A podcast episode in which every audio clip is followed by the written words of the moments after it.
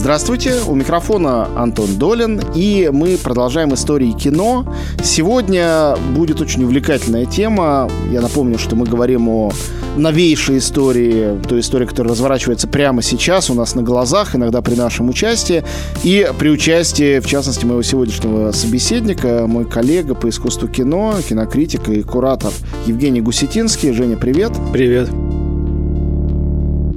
Почему при участии? Потому что мы будем говорить об изменении географических ориентиров в кинематографе. Кино — это априори изначально всемирное искусство. Наверное, таким же всемирным является только музыка, да и то инструментальная, потому что, когда выходит книга, то ее надо перевести на другие языки, чтобы она стала явлением и другой культуры тоже. Когда кто-то пишет прекрасную картину или создает инсталляцию, ее нужно привести в другую страну на выставку. Когда пишется музыка, то надо желательно понимать язык, на котором спета та или иная песня. Вот. А кино сегодня, даже иногда интеллектуальное, авторское кино, выходит, показывается сразу всему миру. И так было с самого рождения кинематографа. Поначалу это вообще решалось при помощи титров, просто вклеивались титры на языке той страны, где фильм показывался. И вот эта одновременность, демократичность, э, многоязыкость, интернациональность кинематографа – это его такое основное свойство. Но, тем не менее, Конечно, национальные отдельные особенности конкретных кинематографий очень важны. Они влияют на развитие кино и на развитие нашего мышления тоже. И о том, как это меняется сегодня, мы поговорим. А Женя Гусетинский, который сегодня здесь со мной в студии, также работает отборщиком для Роттердамского фестиваля. Наверное, это один из центральных европейских фестивалей, самых интересных с точки зрения такой незашоренности, желания искать на новых территориях новых кинематографистов. Поэтому Женя просто непосредственно участвует в изменении этих географических ориентиров. Хотя, я не знаю, поправишь ты меня или нет, мне кажется, что тут очень мало что зависит от кураторов, кроме их внимательности и тщательности их работы, потому что где-то иногда что-то рождается и появляется, и искусственно создать феномен какой-то национальной кинематографии, наверное, невозможно. То есть, может быть, возможно, изнутри, находясь внутри этой страны. Но куратор не может вдруг раскрутить какую-то страну и направление, если там нету действительно настоящего искусства. Ну, как правило, это встречное движение. Как правило, разумеется, в той или иной территории, которую мы считаем новой, появляется один или два или три режиссера, да, дальше уже, конечно, они попадают в поле зрения фестивалей международных. А дальше и проката. Да, а дальше и проката, да, это в идеальном сценарии. Они попадают, в любом случае, в какое-то медийное большое кинематографическое пространство, и если этим фильмам сопутствует успех э, у критиков, у синефилов, опять же, там они получают призы, то это, конечно, помогает уже другим авторам э, из этих стран, да, в которых, как правило, до этого не было вообще никакой индустрии, да, уже что-то наращивать, какие-то производственные мощности. Мне кажется, приблизительно вот это произошло со знаменитой румынской новой волной, да, потому что, собственно, конечно, как в любой стране, в Румынии снимались фильмы, да, и в социалистические годы, и в 90-е, но это все оставалось в общем-то, таким довольно локальным а, явлением, за исключением, может быть, там каких-то двух-трех э, режиссеров, да, уже которые там, может быть, являются классиками румынского кино, как там, например, Люсьен Пентелье, но вот такого взрыва внутри кинематографии, который бы вышел за границы вот именно локальные, да, и стал международным феноменом, конечно, там этого не происходило, да, и вдруг вот значит, в начале нулевых годов буквально три автора, или даже два, да, создали э, новую румынскую волну, за которой потом потянулись очень многие другие авторы, которые, в общем-то, и сегодня продолжают на ней, этой волне как-то, в общем-то, плыть, да, и отчасти, может быть, уже и паразитировать, это другой разговор. Но вот это хороший пример, когда победа двух фильмов румынских в Канне, участие, да, и, в общем-то, невероятно успешное, когда сформировала, в общем-то, новое румынское кино и новую румынскую индустрию, потому что до этого там, в общем-то, снималось намного меньше картин, и а, как бы румыны, благодаря фильмам там Мунджу и Крестипую, да, это прежде всего фильм Крестипую «Смерть господина Лазареску» и фильм Мунджу «Три месяца», «Четыре месяца, четыре месяца три недели и два дня» сформировали, в общем-то, контекст э, и стиль нового румынского кино, в котором потом стали работать и другие авторы и так далее. С меньшим успехом, с большим, это уже не так важно. Но я просто хочу, как в каждом нашем эфире, отмотать немножко назад и небольшую ретроспекцию тоже обеспечить нашим слушателям. Кино, когда родилось, уже места его рождения чуть-чуть его географию определили. Да, мы знаем, что оспаривают э, право быть родоначальником кинематографа Америка и Томас Эдисон, э, который сделал, на самом деле, первый кинопроектор, но только для одного зрителя, и Франция с братьями Люмьер и вскоре подтянувшимся Жоржем Мельесом, изобретателем тоже кучи всего для кинематографа, которые сделали публичный показ. И, собственно говоря, Франция и Америка с тех самых пор, то есть с конца 19 века и до сих пор остаются такими местами силы кинематографа. Конечно, у них были разные периоды. Понятно, что Америка, в общем, никогда свое знамя не роняла, но просто она по-разному выступала. Сначала это рождение жанрового кино и голливудского кино, золотая эра Голливуда, и только потом, гораздо позже, чем в Европе, примерно 70-е годы, появление авторского кинематографа, огромной плеяды. Многие из этих режиссеров живы и работают до сих пор, такие как Мартин Скорсезе или там Фрэнсис Форд Коппола. Ну и в то же время, одновременно с этим в 70-х порождается блокбастер, которому уже подражают все остальные страны, где есть большие кинематографии. Франция переживала ярчайший период в 30-е годы, там Жан Ренуар и многие другие там первые авторы французского кино, легендарные, которых можно поставить, наверное, с импрессионистами во французской живописи, с их значением в мире. И затем уже уже французская новая волна в 50-х и в особенности 60-х годах, которая решительным образом повлияла на весь мир. Дальше не менее важными странами стали Италия, Германия и Россия. Прежде всего, конечно, советская Россия с авангардным кино, Италия с огромными постановками, сначала связанными с фашистской властью, затем, наоборот, антифашистскими кинематографиями, там, неореализма или там спагетти-вестерна после войны. Ну и Германия с, допустим, сначала экспрессионистским импрессионистским авангардным кино 20-х и отчасти 30-х, затем нацистское кино, и затем уже там 60-е, 70-е, 80-е. Короче говоря, это прежде всего Европа, и Америка. И были младшие братья и сестры, да, окружавшие страны, в основном другие европейские кинематографии, где все время что-то происходило. Потом э, первые новые волны стали появляться уже в 80-е, в 90-е. Прежде всего пришло китайское кино, благодаря крушению культурной революции, ее завершению и уходу Мао с середины 80-х. Китайцы стали снимать яркие фильмы, и иранское кино тоже вошло в моду. И вот эти две как бы восточные волны были, можно сказать, предвестиями явления гигантского количества самых разных волн, в том числе азиатских, уже в начале 21 века, когда вот эти вечные держатели акций кинематографа почти все разорились, символически разорились, потому что много где, как в той же Франции, или в той же России по-прежнему делается очень много кино. И у этих фильмов очень много зрителей. Или в Италии. И многие зрители их смотрят. Но говорить, что сегодня Италия или Россия задает моду и определяет, на кого будут равняться кинематографисты с каких-то далеких развивающихся стран, это нелепо. Может быть, отдельные режиссеры, да, отдельные драматурги или фильмы, да, но не страны и культуры в целом. Можно ли говорить вообще о крушении этих национальных кинематографий и концепции национальных кинематографий сегодня, или просто они теперь принадлежат другим нациям и другим культурам, как тебе кажется? Ну, мне кажется, с фестивальной точки зрения национальность фильма вообще перестала иметь какое-либо значение. Ну, перестает. Перестает. Нет, я думаю, нет, я думаю, что в принципе она перестала иметь значение, так как сегодня, в общем-то, большинство картин, если мы говорим о некоммерческом, авторском а, арт-кино, да, это, как правило, копродукции, в которых участвуют э, самые разные страны, и в этом смысле как бы национальность фильма оказывается крайне расплывчатой. Действительно, там за последние 20 лет в ряде стран возникли так называемые вот новые волны, да, но они, мне кажется, просуществовали довольно недолго, как та же самая румынская волна. Она дала толчок, как я уже, мне кажется, сказал, для как бы вообще дальнейшего развития национального кино, но опять же, вот если мы сейчас вернемся назад и увидим, что, в общем-то, сколько и было в Румынии действительно выдающихся режиссеров, да, вот появившихся в 20-21 веке, столько их осталось. Да, забыли еще упомянуть Пурумбую как третьего в компании Пую и Мунджо. Поэтому, мне кажется, ставка на национальность, на некий такой экзотизм, на именно на географию, она ну, в каком-то контексте она работает, но мне кажется, как-то сейчас это немножко все по-другому функционирует. Да?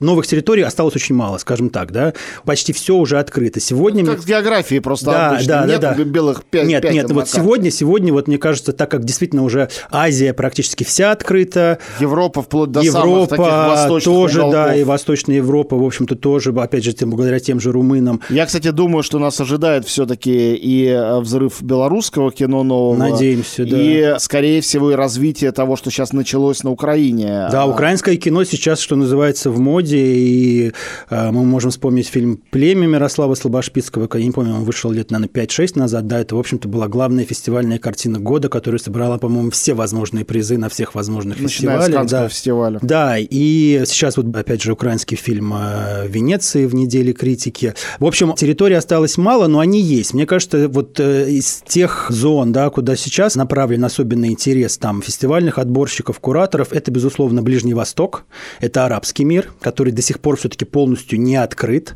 и это Африка. Вот вроде бы Италия это самая-самая классическая кинострана, такая киноимперия всегда была, и все мы соглашаемся с тем, что сегодня она не та, что в 50-х или 60-х. Итальянское кино вот этих 50-х, 60-х и 70-х, оно характеризовалось именно своей такой всемирностью, международностью. Эта всемирность ощущалась и в сугубо итальянских фильмах Федерико Феллини, и мы видели, как, э, допустим, э, Лукино Висконти привлекает там американского актера на главную роль или французов, направо и налево. Или как Микеланджело Антониони раз и снимает в Лондоне, а, раз и поехал в Америку. Или как Бертолуччи вообще говорит, что он больше французский режиссер, чем итальянский, хотя вроде бы итальянец. И снимает тоже где угодно. Или едет Бертолуччи вообще в Китай снимать, например. То есть итальянское было всемирным.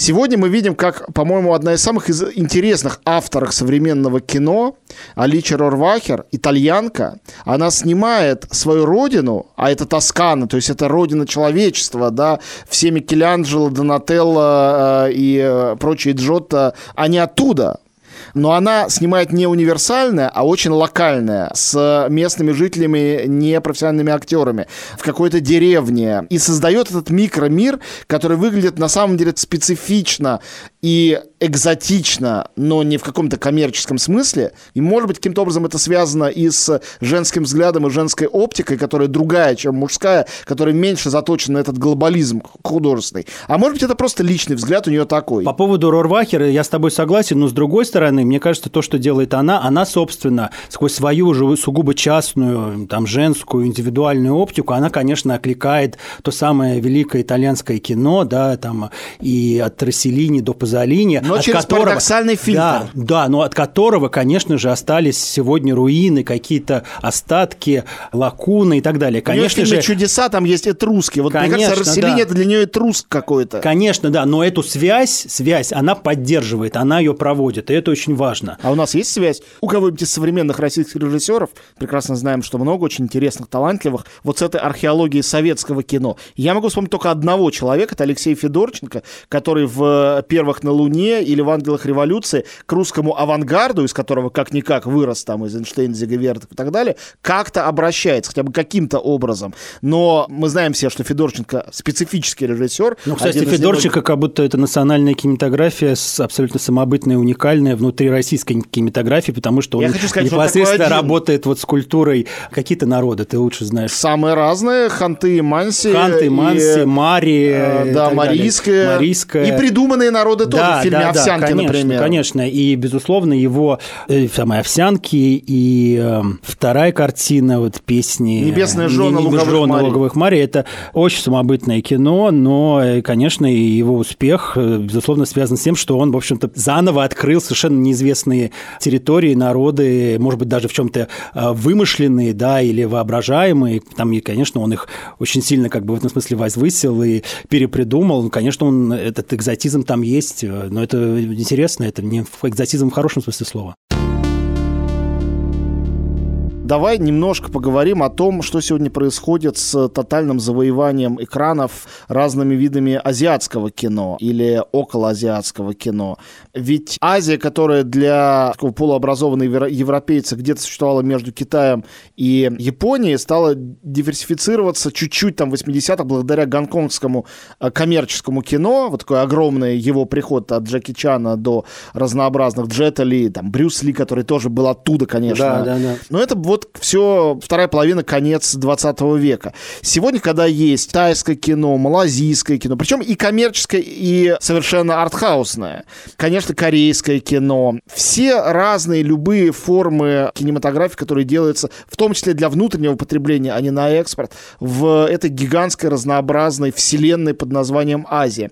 Что произошло? У людей, э, у зрителей в европейском, американском мире э, стало менее моноэтнический какой-то взгляд, или просто население, зрители, или люди избавляются от своих комплексов, или это по-прежнему какие-то такие бесконечные Марко Поло, которые на этих фестивалях смотрят подобные фильмы, ни черта не понимают, но думают, эх, как у них все это красиво. Потому что я смотрю, я думаю, я пытаюсь понять, откуда в свое время, когда в 20 веке э, была эта популярность того же Курасавы. Но она же была связана с самураями, с экзотизмом этой средневековой Японии, пусть даже он был совершенно стилизованный, но европейский зритель особенно этого не рубил. Ну и, собственно, экзотизм «Семи самураев» такой же, как экзотизм «Великолепной семерки» и вообще любого вестерна. То есть это стилизованный, придуманный мир. И когда появился Джан Моу, замечательный режиссер китайский, это тоже был стилизованный мир Китая, придуманного, очень красивого, очень эстетски снятого, далекого от того Китая, в котором жил сам Джан Имоу. Конечно, не в каждом фильме у него были и более реалистические, но в основном далекого. Что происходит сейчас, в 21 веке, когда уже совершенно другие герои, другие режиссеры снимают, и часто снимают абсолютно не гламурное, не экзотическое, погруженное в быт, такое, я бы даже сказал, серое кино о реальности этих очень далеких от нас стран? Ну, мне кажется, продолжая тему экзотизма, это, собственно, вопрос отношения локального и глобального, там, частного, да, внутреннего и э, международного, да, потому что в той же Азии есть там и в Японии, и в Китае, и в Корее есть масса масса режиссеров э, прекрасных, которые все равно как бы существуют в рамках внутреннего рынка, да, которые очень известны внутри страны, почитаются там, но не так известны за рубежом. И это просто связано, мне кажется, с особенностями языка кино, на котором они снимают и которым они владеют. Это не значит, что тот режиссер, э, который владеет как бы языком, который проще конвертируется да, в каком-то международном контексте, что он лучше, чем тот, чей язык, в общем-то, остается в каких-то традиционных определенных локальных культурных рамках. Это просто два типа художественного мышления и э, именно художественного э, языка. Да? И этот, собственно, спор ведется до бесконечности. Мы можем вспомнить там пример режиссера корейского Ким Кидука, да, который был просто суперзвездой в конце 90-х, начале 2000-х, да, собственно, главным, пожалуй, таким коммерческим артхаусным режиссером, выходцем именно из Южной Кореи, который, значит, первым предъявил, довел до просто уже апогея всю эту корейскую жестокость. И мнения на его счет уже тогда разделились. Да, что это? Это как бы действительно такой вот э, э, экзотизированный... Корейцев не разделились. Они с самого начала говорили, что он просто торгует. Это да, да, да, да, да, нет. Но, но, мы их не слышали. Но, но и в, как сказать, в западном каком-то фестивальном критическом контексте тоже шел этот э, диспут по поводу того, что это. Это действительно как бы какое-то явление, либо это абсолютный как бы продукт, очень расчетливый, такой экзотизированный для западного фестивального зрителя. Давай затронем супер болезненный вопрос. Россия по-прежнему интересна как такая же экзотическая страна для всех остальных, кто за пределами нашей страны живет.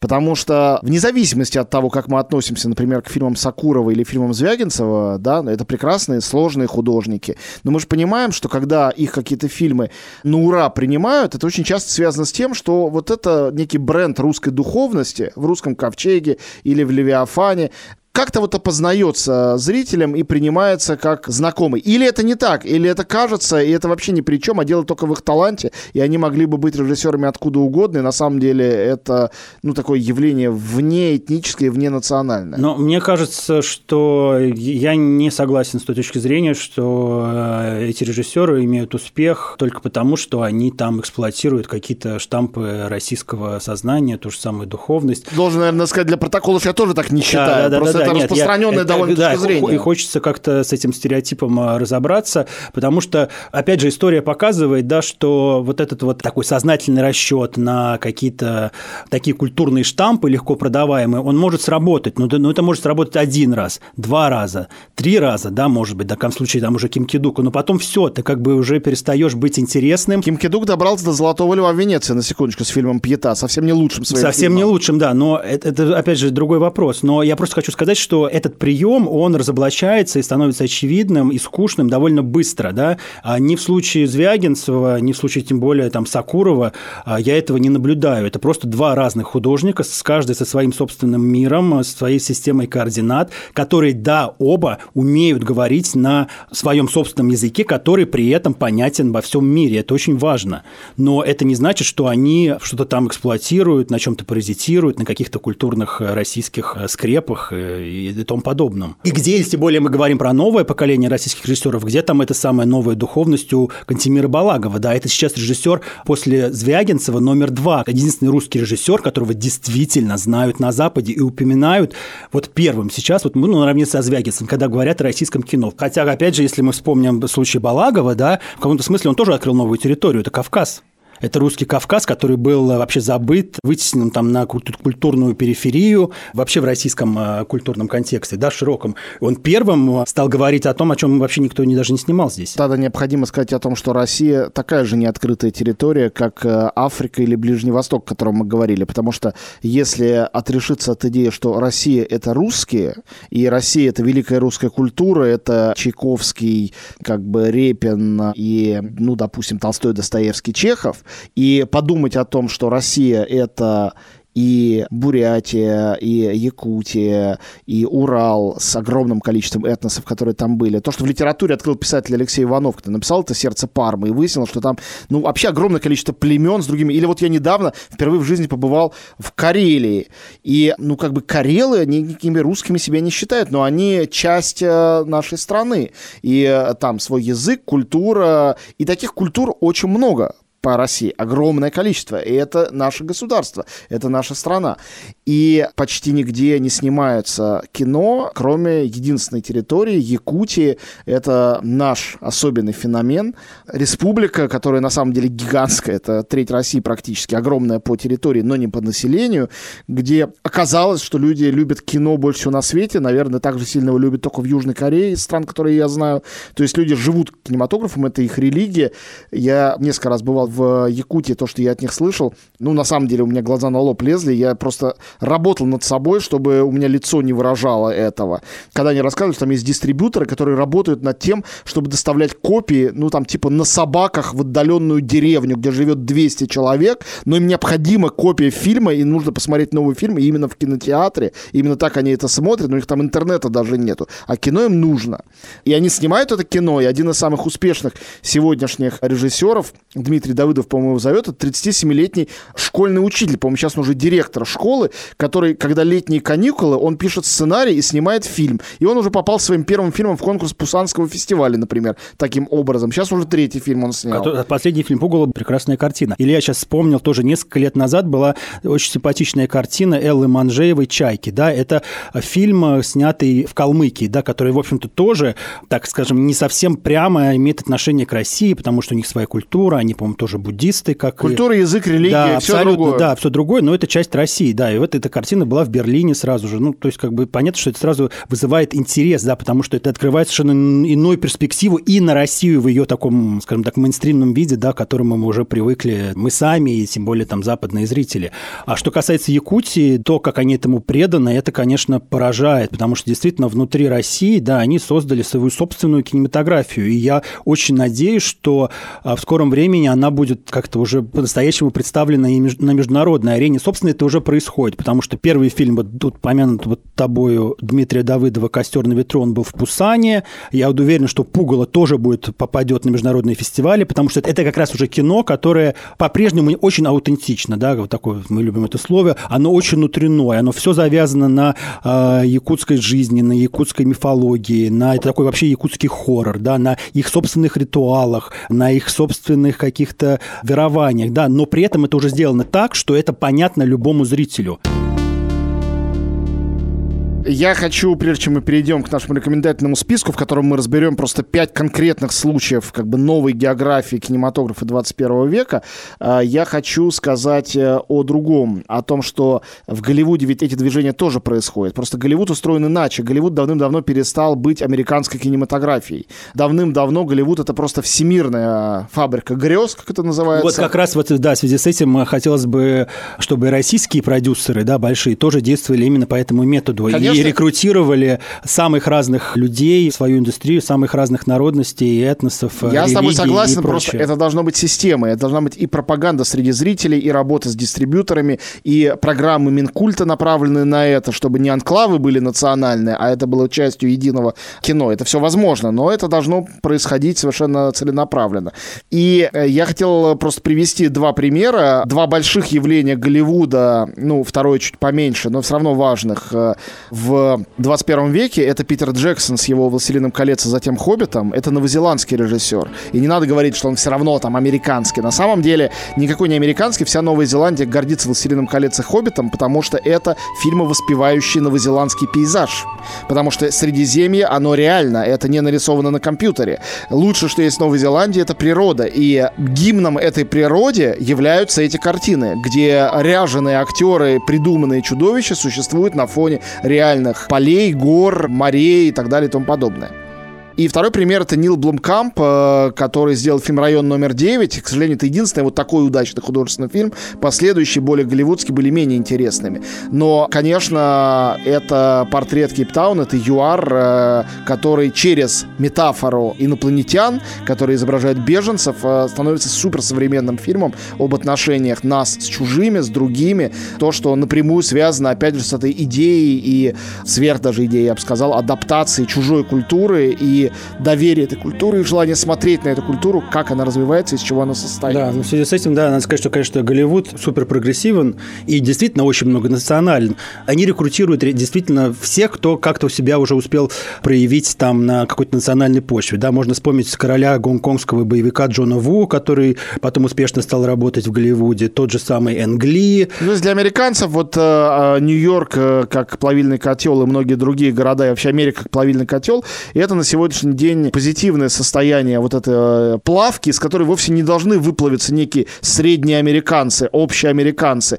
Американцы очень разные, и это плюс для искусства всегда. Конечно, только, только, только, только национальные различия, только многообразие, разнообразие культур, идентичностей и взглядов и на мир, и мировосприятие, только это, собственно, и создает богатую, интересную всему миру культуру, в том числе кинематографическую. Тогда давай завершим эту обзорную начальную часть нашей программы простым выводом, что в мире, который тяготеет к глобализму, который вроде бы не свалить, культура и, в частности, кинематография держится только антиглобализмом, и ее антиглобалистичность, э, то есть э, специфика малого и внимание к этому малому, внимание не к общности, а к различиям, это то, что характеризует кино все больше и больше в последние 20-30 лет.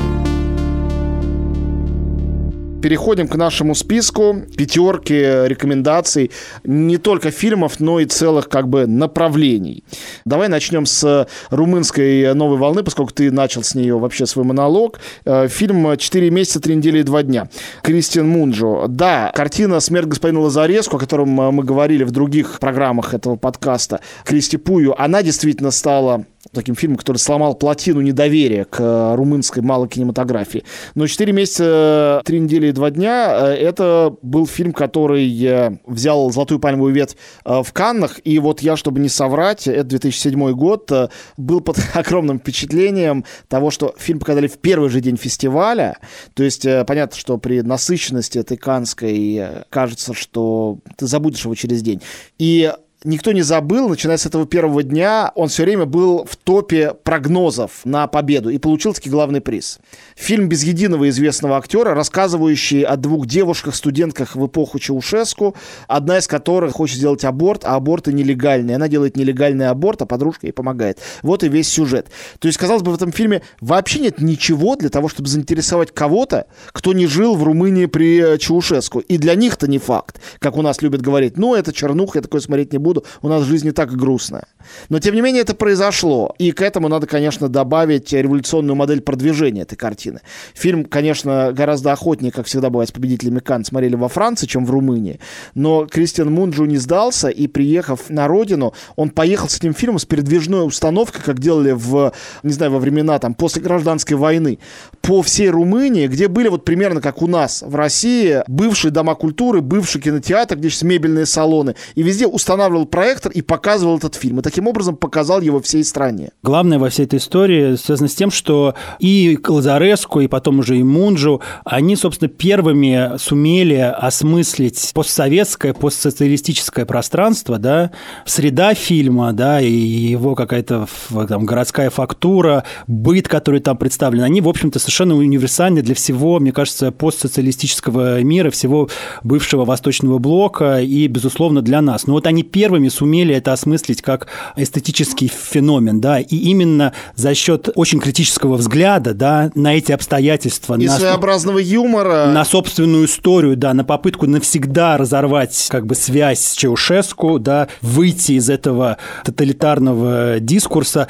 Именно на этом, мне кажется, строится главный пафос этих фильмов. Я хотел бы к этому добавить просто две эстетические вещи. Во-первых, мне кажется, это предельный аскетизм. Как говорил мне Кристи Пуи, у нас не было даже денег, чтобы купить музыку для фильма, и мы решили, что музыки не будет. А, у нас а, не было денег, чтобы строить декорации, мы решили снимать в реальных декорациях. То есть из их плачевного положения они были приперты к стене, и родилась эта эстетика. И второе, очень важное, то, что к этой вот жесткости как бы вот чернухи добавлялся всегда некий юмор, как юмор смерти господина Лазареску, речь идет о смерти, и тем не менее в фильме много забавного, абсурдного, странного, и даже в четырех месяцах тоже этот элемент, мне кажется, присутствовал. А уж в фильмах Корнелио Порумбою некоторые из них просто смотрятся как комедии. Конечно, нет. И юмор, и в то же время такой сильный пласт, связанный с притчей и вообще притчивостью, особенно в Лазареску. Да, все-таки эти истории, они, они непосредственно рассказывают нам о том времени, в котором они происходят, да, там Лазареску – это Румыния здесь сейчас, у Мунджио – это, я не помню, какой год, 80... 86-й, какой-то конец 80-х, собственно, уже закат режима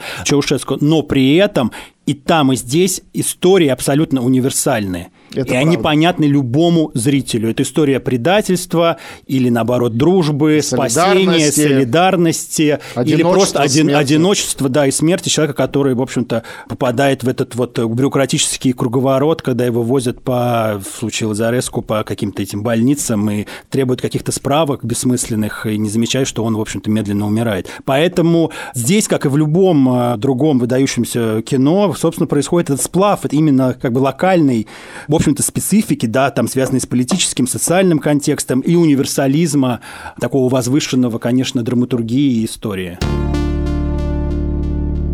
Следующая волна, о которой мы будем говорить, э, опять Европа, это греческая волна, так называемые новые страны. Я выбрал фильм, вышедший всего через год после картины «Четыре месяца, три недели и два дня», «Клык» или «Через два», 2009 год. Э, Йоргас Лантимас. Сейчас все его знают, конечно, по фильму «Фаворитка», блестящая картина, которая победила на европейских «Оскарах», фигурировала на американских «Оскарах» и принесла приз актрисе Оливии Колман. Вот. Но Лантимас начинал, конечно, с греческих фильмов, фильмов вместе с э, своей соратницей, она там продюсер Афиной Рахель Цангари. Они делали картины очень радикальные, странные. Прежде всего, это фильмы «Клык» и «Альпы».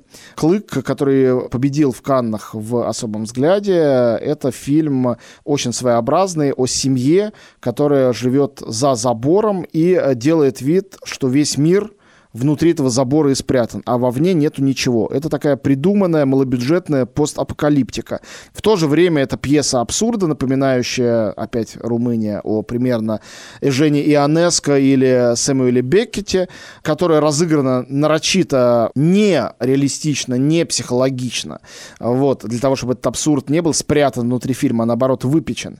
Начиная с картины «Клык», говорят о новой греческой волне, греческое кино, которое всегда выезжало как раз в предыдущие времена на каком-то экзотизме, на греческих мифах, на красоте греческой природы. Здесь ничего этого нету и не использовано. Это абсолютно современное, сухое, самобытное кино, которое делает Йоргос Лантимос и его сотоварищи. Надо заметить, что греческая новая волна, она тоже возникла просто в условиях полного упадка греческой киноиндустрии. Все эти картины, и «Клык», и фильм Афины Цангари Аттенберг, они созданы, в общем совместными усилиями. Да, они создавали, по-моему, компания, называлась «Хаус Фильм», и они работали по принципу, каждый продюсирует э, фильм своего товарища, а потом ты продюсируешь фильм, собственно, того, кто продюсировал тебя, да, то есть это, в общем-то, было такое коллективное действие, да, то там очень важна была вот эта вот среда, которая сформировалась в Греции.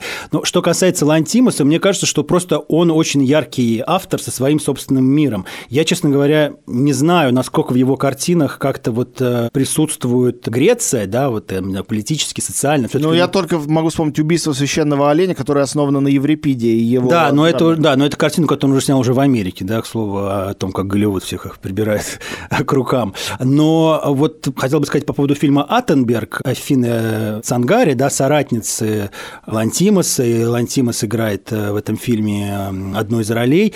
Это как раз кино, которое непосредственно осмысляет э, вот тот греческий кризис, который разразился в десятые годы в Греции, да, и это кино, которое показывает абсолютно другую Грецию, да, совершенно не туристическую, без каких-либо красот, абсолютно заброшенную, забытую всеми территорию, да, абсолютно с потерянными людьми, героями, и этот взгляд дает другую перспективу на то, что такое Греция сейчас. Про это тоже не стоит, э, мне кажется, забывать. Следующий фильм – победитель Каннского фестиваля, сенсация 2010 года. Мы говорим все время о взаимодействии с Голливудом. Так вот, этому фильму «Золотую пальмовую ветвь» выдала жюри, которое возглавлял Тим Бертон. Он да, один из главных голливудских режиссеров и в то же время авторов, да, снимающий блокбастеры и абсолютно авторское кино. Тут это важно. А Пичитпонг Вераситакун – это режиссер э, из Таиланда. Фильм называется «Дядюшка Бунми», который может вспомнить свои прежние жизни. Режиссер, пришедший из э, радикального авторского кино, из видеоарта, живший, учившийся одно время в Америке, но в то же время постоянно исследующий свой национальный код и восстающий против него.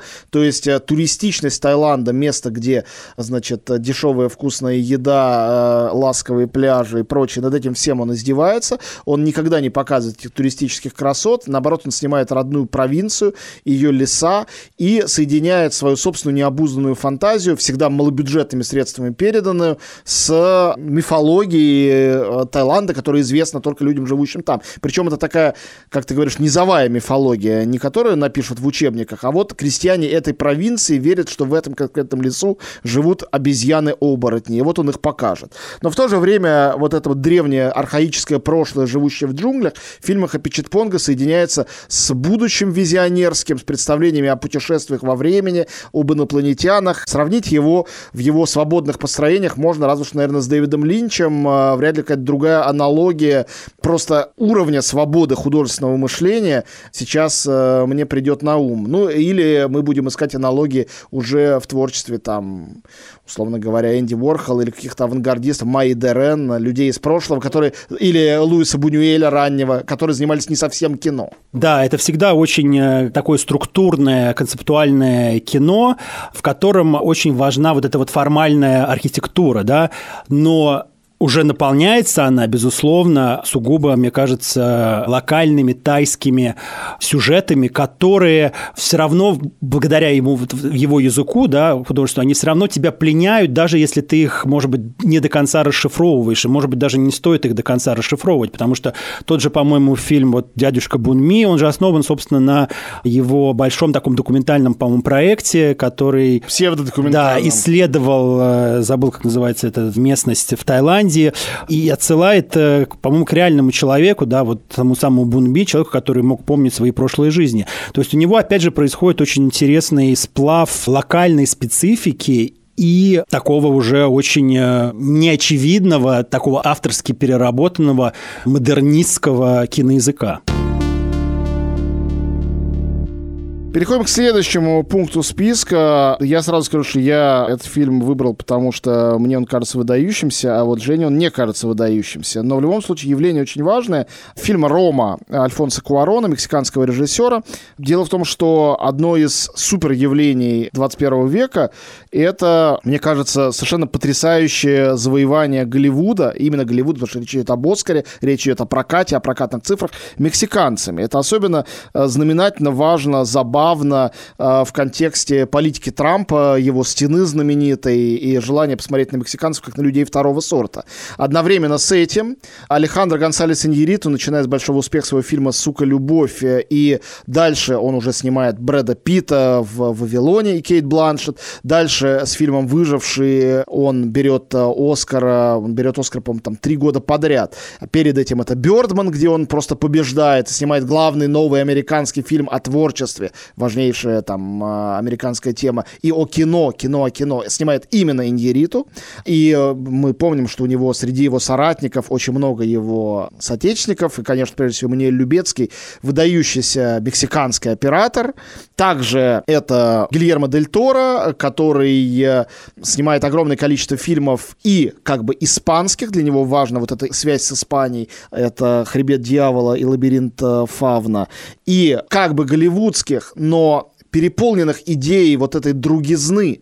Например, знаменитый его «Хеллбой», конечно, это тоже история мигрантов зашифрованная. И, наконец, еще одна зашифрованная история э, мигранта – это «Форма воды», с которой он побеждает на Венецианском фестивале и затем побеждает на «Оскаре». Ну и, наконец, Альфонсо Куарон, который, работая с тем же самым Любецким, все они втроем еще и дружат, который э, снимает и абсолютно коммерческое кино, например, «Гарри Поттер и узник Аскабана», может быть, лучший из поттеровских фильмов, и одновременно с этим «Рома», трехчасовой черно-белый автобиографический фильм о его детстве в Мехико 70-х годов, и э, с ним получает тоже кучу премий, включая и «Оскар» за лучший иноязычный фильм, и «Золотой глобус», ну и это все еще не называя режиссеров, которые снимают сугубо авторское радикальное мексиканское кино, таких как Карлос Рейгадос или Амата Скаланте. И это только, опять же, две фамилии, их гораздо больше. И это мы затронули Мексику. Могли бы поговорить и о других латиноамериканских. Ну, да, Латинская Америка тоже одна из самых сейчас э, по-прежнему, мне кажется, ну, мод, модных, модных в кавычках Потому территорий. Что Мексика, да? Чили и отчасти Бразилия открыты. Не, Аргентина очень а, даже Аргентина, открыта. Аргентинская окей. новая волна тоже ну, хорошо, тогда это, очень это, это четыре страны, но там их еще 144, да, ну, конечно, да. про которые известно гораздо меньше. Ну, Мексика, как всегда, все равно на первом месте. Ну, просто Мексика тоже очень большая страна, как и Аргентина, как и, и Бразилия.